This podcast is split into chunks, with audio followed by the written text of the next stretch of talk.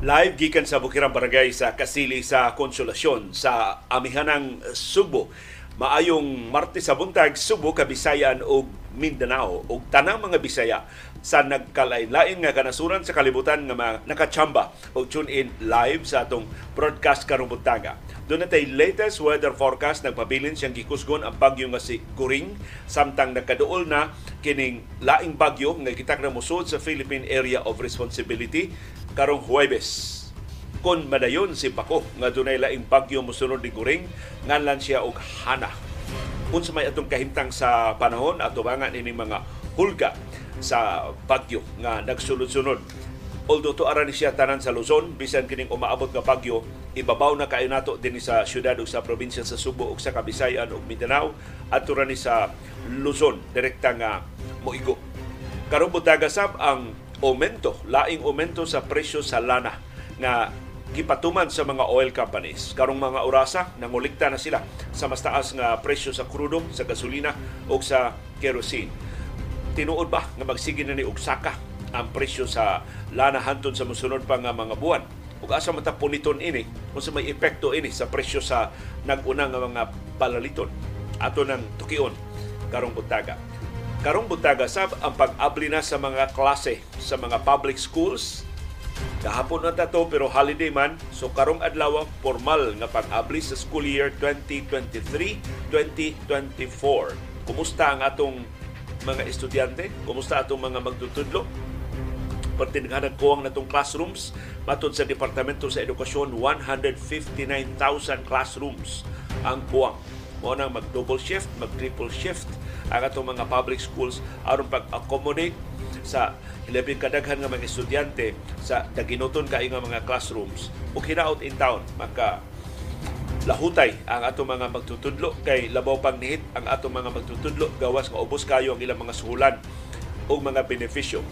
Gihulagway sa Commission on Elections nga hapsay ang unang adlaw sa mag-file sa mga sertifiko ni kandidatura para sa mga managan sa barangay o sa guniang kabataan elections dinis ato sa Subo o sa mabahin sa Pilipinas.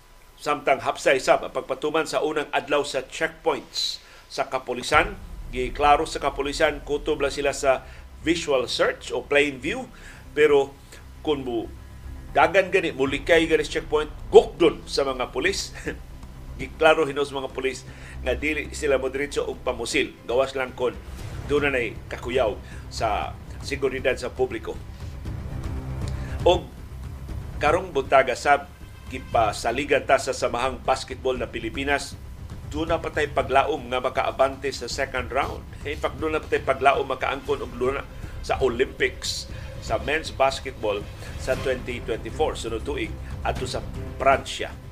Pero kinahang atong pildihon ang Italia. Ug di lang pildihon ang Italia, kinahanglan labi menos 13 puntos ang atong labaw. Inigpili nato sa Italia sa umtaw nato pagpili sa Italia nga mag-iisip nga kinalikunan nga team sa Group A sa FIBA World Cup 2023 sa Basketball World Cup sa FIBA karong tuiga. Pero ang Italia, bisan siya kaligod, natsambahan sa Dominican Republic. Although si Carl Anthony Towns mo nangu sa kadaugan sa Dominicans batok sa mga Italians. Kung sa itong daganan sa Italia, ang team captain sa Gilas Pilipinas nga si Japit Aguilar, tagsar ni Mutingog, pero si Japit yano ra kayo atong Ferwila. Atong likayan ang mga sayop sa naunang duha ka duha. si Junmar Bahardo mas nindot og prescription mato ni Junmar mas dako ang kahigayunan sa Gilas Pilipinas kon mo relax o mo enjoy sa duwa. Kaysa unang duha kuno kuno hugot ra kayo, murag pressure ra kayo ang Gilas Pilipinas wa mo gawas ang ilang naandan nga dinawaan. Mao sa na presyo sa home court. Niya ka sa imong home court, mura og mas hugot ang imong uh, dinawaan. O maunay na kitan ang composure sa Gilas Pilipinas labi na sa dayon tapos sa duwa.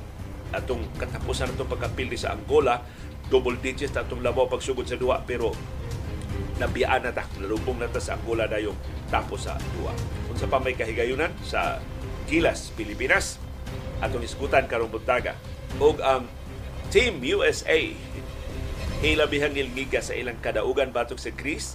Ug dili ang mga starters ang mga bench players na sa mo starring. Si Austin Reeves gihapon mo labing gipakpakan sa mga Pilipino nga ni apik ni, ni tanaw sa duwa kagabi o siya na siya nanguho sa Team USA batok sa Greece na mas huyang kay wa kadua ang ilang star player ilang superstar nga si Yanis Antetokounmpo ang kanhi MVP sa NBA ug sa atong viewers views ang mapuslano ninyo nga mga reaksyon sa mga isyong natuki o wa matuki sa atong mga programa. O bisan dili takos, mangibitar ninyo karong buntaga sa laing edisyon sa atong kasayurang Kinoy Kuyan.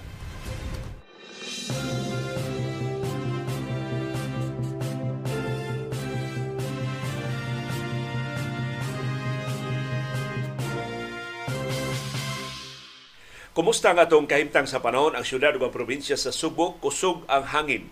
Nining higayuna diri sa among bukirang barangay sa Kasili sa Konsolasyon. Perting bugnawa sa habagat nga ni Horos sukad pa gani ng kadlawon sukad pa ni kagabi hangtod karon mas hinay na hinuon karong butag kaysa nangagi nga mga oras pero bugnaw gihapon ang amo palibot diri sa Bukirang Barangay sa Kasili sa Konsolasyon. Gipasinanan hinunta sa pag-asa nga init og alimuota karong taud-taud tungod kay niya na baya ang ang El Nino although dili gyud sama ka init sa nangaging mga adlaw tungod ning mas kusog nga horos sa habagat.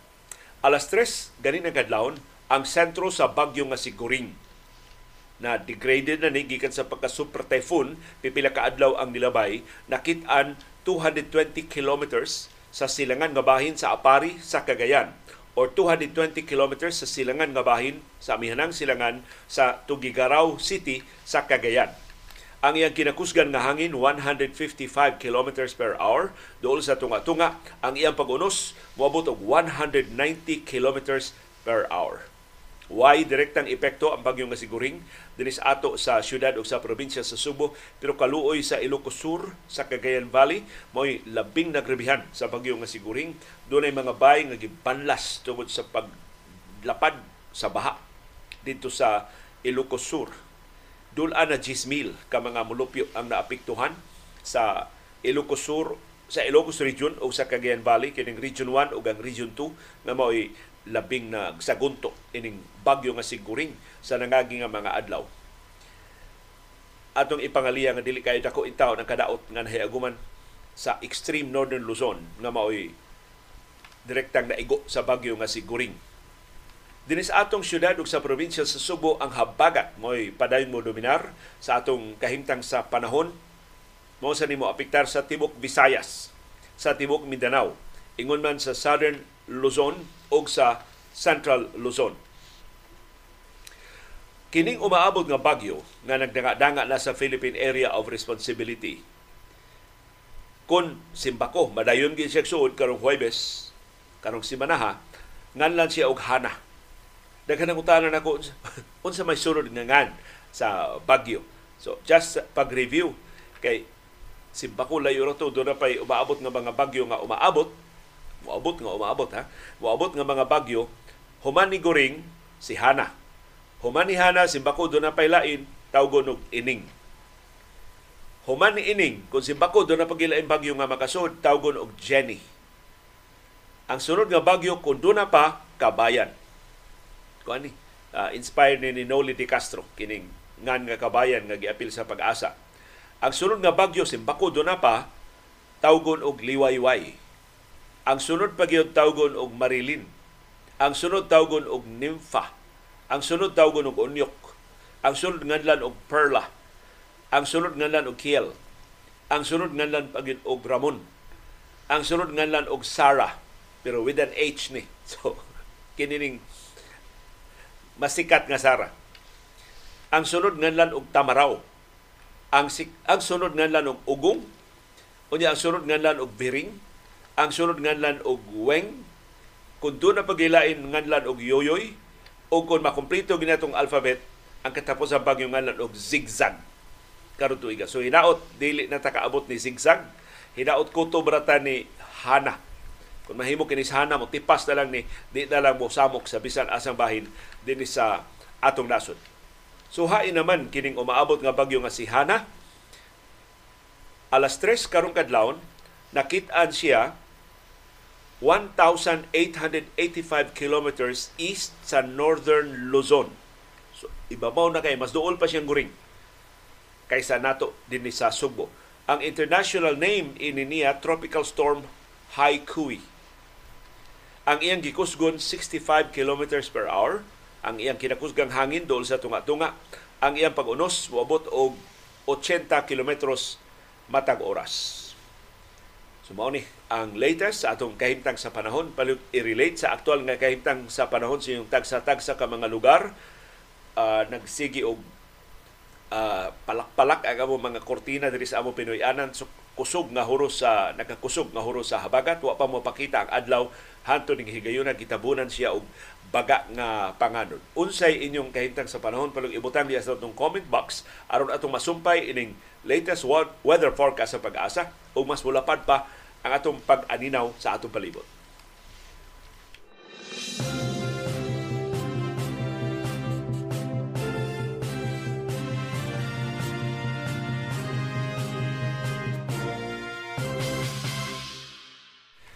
sa ikawaw nga sunod-sunod nga semana musa ni saka karong adlaw ang presyo sa krudo o sa kerosene sa ikapito nga sunod-sunod nga semana ni saka sab karong buntaga ang presyo sa gasolina gipatuman na sa mga oil companies ang latest round of fuel price hikes. Ato ning gi-question kay ni us-us lagi in town ang presyo sa lana sa merkado sa kalibutan duha ka semana ang nilabay. Nganong wa man ta katilaw og us-us dinhi sa Pilipinas. Lahi na ang atong presyo dinhi wa na ta mag salig sa merkado sa kalibutan. Pero laing usa ka taga-bangko nga nakabati sa atong broadcast gahapon nga akong question nganong ni us-us dito sa world market ni saka man din sa ato sa Pilipinas. Siya one possible explanation ang pag-depreciate sa atong peso. So atong peso karon ni tibugsok atubangan sa dolyar murag kape na sabta 56 pesos to a dollar. So ingon siya dollar based man ang lana Posible. Mao ni rason. Usas mga rason. Ngano nga ni us-us ang presyo sa lana sa merkado sa kalibutan pero tungod sa kahuyang sa atong peso ni saka ang presyo sa lana din sa ato sa Pilipinas. Pero nakuha sa pagkasaka ano? Dako kayong us-us, 2 dolyares kada baril. Sa ato pa kapin sa gatos ka pesos kada baril ang us-us sa presyo sa lana sa merkado sa kalibutan duha ka semana ang nilabay. Manong ni saka man hinuon karon. Dili tingali sama kadako ang us-us pero tungod sa depreciation sa peso pero nganong nisaka man hinon tan-awag pilay saka Sigon sa mga oil companies, sugod ganang alasay sa buntag, ilang gipasakaan og 70 centavos kada litro ang presyo sa krudo. Dulan piso. Ngano man, ilan makadako. Nisaka pa sab og 80 centavos kada litro ang presyo sa kerosene. Ang presyo sa gasolina, ikapito na ning sunod-sunod sa mga semana sa pagsaka, 30 centavos kada litro ang saka sa presyo sa gasolina. Sa ato pa, sa niaging unom lang ka semana, ang presyo sa krudo ni saka na og 11 pesos og 75 centavos. Samtang ang presyo sa gasolina sa niaging unom ka semana ni saka og 8 pesos og 85 centavos ang kada litro. Ang presyo sa kerosene ni saka sab og 11 pesos og 35 centavos ang kada litro. Muling doon rason ang mga transport groups nga magsige na og apura sa ilang petisyon pag uminto sa plitihan. Suspaita. Saka ang presyos lana, musaka pa ang plitihan, asa man punita ini mga konsumidor. O karon ni ay pasidaan ang mga ekonomista na tungod sa sunod-sunod nga pagsaka sa presyo sa lana karong buwana, mo resulta ni sa mas taas nga presyo sa nag-una nga mga palaliton. Sama nga doon ay basic goods, basic commodities ni pasaka na sa ilang presyo, ang gihimong rason mao ang pagsaka sa presyo sa lana sa niaging wow kasunod-sunod nga semana sa bahin sa krudo o sa kerosene, pito kasunod-sunod nga semana sa bahin sa gasolina. Laing pasidaan sa mga ekonomista, posible nga makapaburot ni pagbalik sa atong inflation rate sa Pilipinas. Pasabot, mas paspas ang pagsulbong sa presyo sa mga nag-unang mga palaliton na mo gibasihan sa pagkwinta sa atong inflation rate. Dili makatabang ang depreciation sa peso batok sa dolyar. Makapasaka ni sa presyo sa imported products. So kining tanan natong i-import, bugas humay, lamas, hasta sibuyas ato nang gi-import, hasta asin atong gi-import, hasta isda atong gi-import. Ano course ang atong mga oil o fuel products mosaka tungod sa depreciation kay mas huyang na ang atong peso. Mas gamay na lang mapalit ang atong peso tungod sa kalig-on, paglig-on sa dolyar. Ngano ganing nilig-on ang dolyar? Tungod sa ni sa pasidaan sa Treasury Federal Reserve sa ang Bangko Sentral sa Estados Unidos nga posible nga dunay laing aumento sa interest rate nga ilang ipatuman sa mosunod nga mga adlaw. Tungod ana nilig-on ang dolyar atubangan sa mga currencies sa ubang kanasuran sa kalibutan apil na ang peso sa Pilipinas.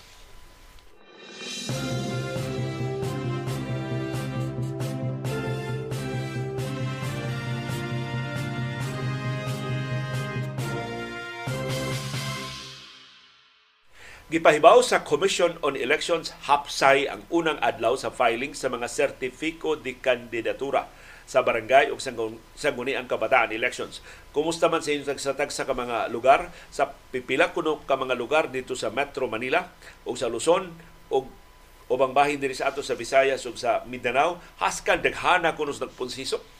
Imagine na 42,000 kapin ka mga barangay sa Tibok Nasod. Kada barangay magpili og kapitan o barangay konsehal o mga sakop mga opisyal sa sangguniang kabataan. Porte naghanang managan sa umaabot nga eleksyon kay mas daghan ang mga pwesto nga ilugan. So, maka-expect ka usara man ka semana ang lugway nagihatag sa COMELEC magkadaghan pag ini sa umaabot nga mga adlaw. Pero pahinumdom sa mga kandidato o mga kandidata, mangabli ang COMELEC alas 8 sa buntag, manira alas 5 sa hapon abli ang COMELEC bisan holidays pero dili sila mangabli og kadlawon ug dili sila manira utungang gabi para ninyo. So ayaw na mo og palihi na magpalihi nga katapusang last minute yun na kakuyaw ana kung doon makalimtan nga papel wa nay panahon sa pagdagan kay manira na ang Commission on Elections. So ayaw na lang mo ana mga palihi isiguro nag-file inyong mga sertifiko di kandidatura karon kay gahapon daghan kaayong gipang reject nga mga COCs kay dili kompleto So kana day OSIS kinahanglan nay tanang mga gikinahanglan nga mga dokumento. Labi na sa nagkinahanglan og edad. So kinang dunay birth certificate. Gahapon daghan kay nasakpan nga peke ang birth certificate or birth certificate gipaagi lang og affidavit. Di man guna mahimog i-affidavit lang ng birth certificate. Kuha jud mo og birth certificate sa Philippine Statistics Authority. Ya kanang PSA di ra ba na makuha dayon. So hinaot doon na mo birth certificate diha. Og ready na mo Otherwise, adto na mo sa PSA aron makaabot pa mo sa di pa matapos ang usa ka semana nga filing sa mga sertifiko di kandidatura. Pero sigon sa COMELEC, why mga insidente gawas lang dihay barang kandidato barangay kapitan human yung file siya si usig kip pusil o kip patay. Hinaot din timaan na mas duguon kini umabot nga eleksyon sa barangay ug sa ang kabataan na ipagyan karong Oktubre 30 na karong tuiga. Formal na gisugdan ang mga checkpoints sa kapolisan, mga COMELEC checkpoints ni pero ang muman ini mao ang mga sakop sa Philippine National Police is usa sa mga deputized nga law enforcement agencies nga mopatuman sa mga lagda sa eleksyon. Gipasinan-an ang mga opisyal sa kapolisan nga moduma sa mga checkpoints kinahanglan tanang mga pulis nga naa sa checkpoints dunay body worn cameras. So, kita gani mo mga pulis nga nag t-shirt lang ilista na litratuhin na ninyo, isumbong na Comelec kay supak na lagda. Ang lagda sa Campo Crame nga giluwatan para sa mga Comelec checkpoints, tanang mga pulis nga magman sa checkpoints in complete uniform plus body-worn cameras. O kinang respeto sa katungod sa mga motorista. Matod sa mga opisyal sa kapolisan, dunay katungod ang mga motorista pagbalibad sa body search So panalitan mo ingon ang pulis bay na man bagal siya kanaog rabay amo kapkapan ka mo. Mahimo ka mo sugot kun wa kay gitaguan mahimo sa kang mobalibad. Imong katungod ang pagbalibad. Ug mo sa balaod di ka pugos ang mga pulis sa pagpakanaog nimo sa sakinan o pagkapkap nimo. Di sad mapugos ang mga motorista pag-able sa ilang mga bagahe o pag-able sa ilang mga compartments sa sakyanan checkpoint officers must respect the human rights of the motorists. So dili obligado ang mga motorista pagpaubos og body search. Ang ipatuman sa kapulisan sa ilang mga checkpoints mao ning plain view doctrine. Pasabot aning plain view doctrine mao nga those who are visible to the naked eye are the ones we will check and the contraband will be seized. So kadto rang makit-an sa mga pulis. So palitan, imo ginagyo sa imong tapad, shabu. Pakitis sa shabu. O di na kinahanglan kapkapan, di na kinahanglan gani nga mananghid ang kapulisan mo, sakmiton tos mga pulis, dakpon kas mga pulis. Kay in plain view nakitaan nga doon na kay shabu. Doon na kay gitap, gisabak kini mo imong armas. Amot nga nung gisabak kini mo imong armas. Pag paningil sa kapulisan og lisensya, wa kay gikapakita, dakpon ka kay in plain view ang imong armas nga wa kay napakita nga lisensya. So pasabot aning plain view doctrine, mga motorista kinahanglan na mo paubos sa bildo sa ilang sakyanan. Moabli sa bildo sa ilang sakyanan. Dili mo abli sa pultahan. Ang bildo lang sa sakyanan mo ipaubos, i-turn on ang lights. So mahimong suguon nimo ang motorista palihog bay. Ipasiga ang suga sa sud, labi na gabi. Eh. So obligado sa plain view doctrine, obligado ang mga motorista mo pasiga sa suga sa sud sa sakyanan. Inigagi nila sa mga checkpoints. Pero gidili sa plain view doctrine ang body search o pagkapkap ang opening of globe compartments sa mga sakyanan. Pero mahimong ablihan ang globe compartment with the consent of the owner. So kung nusugot ang tagiya sakyanan, mahimong ablihan. Mahimong ab- ablihan ang tanang bagahe, mahimong magpakapkap ka voluntarily ngadto sa kap- sa kapolisan. Kung ang mga motorista mo balibad sa kapkap o mobalibad sa pag-abli sa globe compartment, dili sila mapugos sa mga polis. Bisa pag nagduda ang mga polis, na ang ginisud imong compartment, pag-ablihin na nabi. O di niya ablihan, di yun mo mapugos. Kung magduda ang mga polis sa pagbalibad sa mga motorista sa ilang pagsiksik sa sakyanan,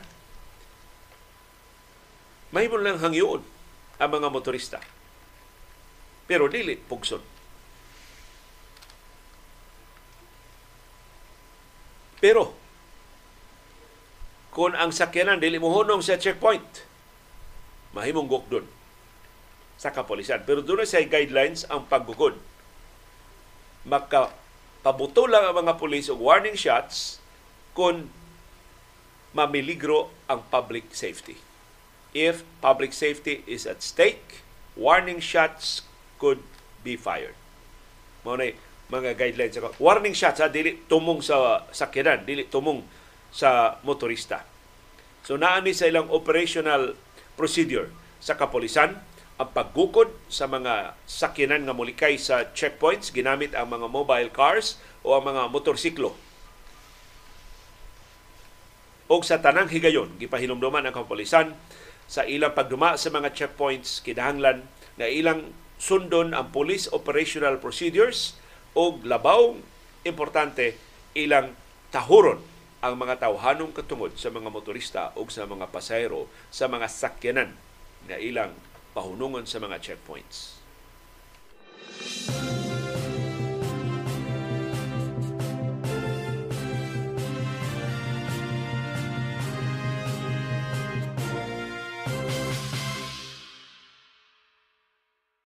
og abli na ang mga public schools sugod karong adlaw para sa school year 2023-2024. Magsugod na karon daw ang mga klase sa mga public schools o gipahibaw sa Departamento sa Edukasyon nga dinis ato sa Subo, sa Bohol, sa Negros Oriental ug sa Siquijor, doon na tayo 1.8 million ka mga estudyante nga nakapa-enroll sa mga public schools. Wa pa ning kaabot sa target nga 2.2 million ka mga enrollees dinhi sa upat ka mga probinsya sa Central Visayas. Pero magpadayon ang enrollment bisan nang sugod ang klase sa mga public schools karong adlaw. Nagpaabot ang Departamento sa Edukasyon og 200,000 to 300,000 ka mga estudyante nga maka-enroll sa mga private schools sa tibuok Central Visayas karong school year 2023-2024. Ang mga eskwelahan gisugo sa DepEd padayon nga pagpanglista o pagdawat sa mga enrollees apil na ang mga nauwahi in taon hangtod sa Oktubre pa karong tuiga. So ayaw sa mga pagsalig mga ginikanan nga hangtod Oktubre pa ang mga bata pwede ma-enroll, mabiyaan na pag-ayo mga bata sa ilang klase. Dili na na makiangayon. So malangay lang pila ka adlaw, okay na na tiyali og naapiki lang. Pero ayaw sa din taon pa labya ang buwan September yun, nya, nya mo sa Oktubre magpa-enroll sa inyong mga bata. Ang official enrollment data mao'y basihan sa Departamento sa Edukasyon sa pagsusi sa panginahanglan sa mga eskwelahan. Kung sakto ba ang ilang classroom requirement, kinahanglan ba sila mag double shift, mag triple shift sa ilang mga klase, sakto ba gidaghanon sa ilang mga teachers, sakto ba gidaghanon sa ilang mga lingkuranan. na almost always kuwang yun. Labi na sa mga population centers sa mga dagong syudad mga dagong mga lungsod. For example, usa sa gipublikar sa Sunstar Cebu karong adlaw kining kaso sa Tungkil Elementary School diya sa lungsod sa Minglanilla sa habagatang Subo. Doon na sila 900 students nga na-enroll na as of yesterday, as of last week. Pag, pag pagsira sa enrollment last week. Although padayon pa ang enrollment hangtod sa Oktubre uh, karon tuiga. Pero ang ilang 900 students maghuot sa ilang eskwelahan kay 17 ra ang ilang classrooms Ya, 25 ra ang ilang teachers diya sa Tungkil. Kini Tungkil, dili ni syudad ha. Pero kung inguna na iyang sitwasyon, unsa pa ka ang mga classrooms sa mas dagko nga population centers diri sa ato sa Subo ug sa mabahin sa Pilipinas.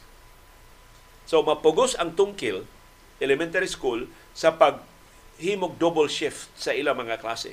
So doon ay magklase buntag, lain sa mga klase ini ang matag magtutudlo sa tungkil magdaog up to 55 students sa kada grade level. Hilabihan kadaghan sa mga estudyante. Unya, dili pa igo ang ato mga classrooms, dili pa igo ang ato mga teachers. Sa tibuok Pilipinas, dunay 22 million ka mga estudyante ang na enrolled as of last week para sa opening of classes sa mga public schools karong adlaw. Short pa ni sa target na 28 million ka mga enrollees this year. So doon na pa'y mga unom pa ka milyon na posibleng mga bata nga magpa-enroll sa musulod nga usa ka buwan. Sa 22 million ka mga enrollees na gipaabot mo tunga na sa ilang mga classrooms karong adlaw, 19 milyones ang naa sa public schools, ang 3 milyones naa sa private schools ang kakuwang sa mga classrooms na mo kanunay na hiaguman sa kada abli sa klase mas grabe karong tuiga. 159,000 classrooms ang kuwang. Ang gisugyot nga budget sa Departamento sa Edukasyon sa sunod tuig 2024 para sa classroom construction 10 bilyones pesos ra. Igo ra makatukod og 7,100 classrooms kung ipasikad sa budget sa DepEd nga dag 2 ka milyon ka pesos kada classroom. Kanusa pa man masulbad ang kakuwang sa classrooms dinis ato sa Pilipinas. Mao nang mapugos ang DepEd pagpahigayon og double shift o triple shift sa mga congested areas. Nagplano sab karon ang Departamento sa Edukasyon pagpangita sa mga private schools nga gisiraduan na. Mahimo ba nila magamit ang mga classroom sa private schools? Abangan lang sa Departamento sa Edukasyon aron maluag-luag og jutay ang kahimtang sa mga public schools.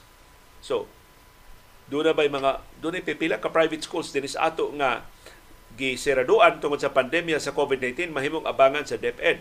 Pero doon ay usa ka pribadong eskwelahan nga ako nahibaw-an na nira din ni Subo gigamit na. Isip tahianan.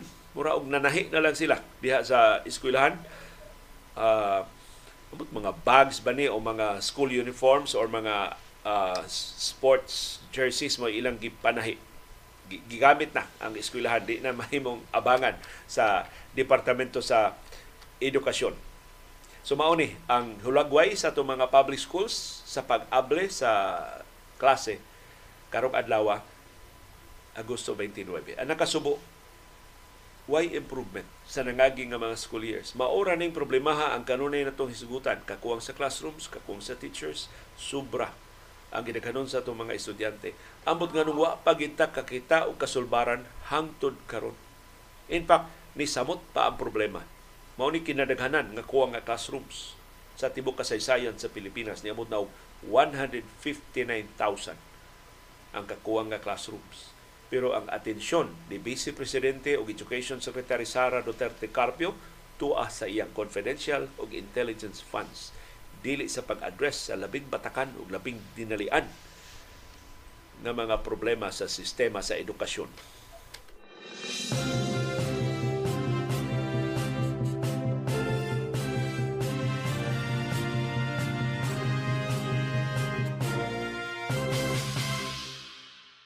O niya pakauaw ang Office of the Vice President na nadiskubrihan sa ACT Party List. Bugno, bugno naman ni sa una pa si Sara Duterte Carpio o kini taga ACT. Gitawag man ni sila ni Sara Duterte Carpio nga mga prente sa mga rebelding komunista. No, nisumbong ang ACT sa International Labor Organization nga gired tagmi sa Vice Presidente o sa Education Secretary. Nasuko og samot si Sara Duterte Carpio nung pakauaw ko ng act sa gobyerno sa Pilipinas. Gisumbong adto sa International Labor Organization. Siya raman sad mo nag-red tag. Way isumbong ang act? Kuno niya abusuhi ang tawhanon katungod sa mga magtutudlo nga iyang gipasangila mga rebelding komunista. Tungod lang kay naningil. Og dugang classrooms tungod lang kay naningil. Og dugang teachers tungod lang kay naningil. Og dugang suhulan o mga benepisyo. Nakaron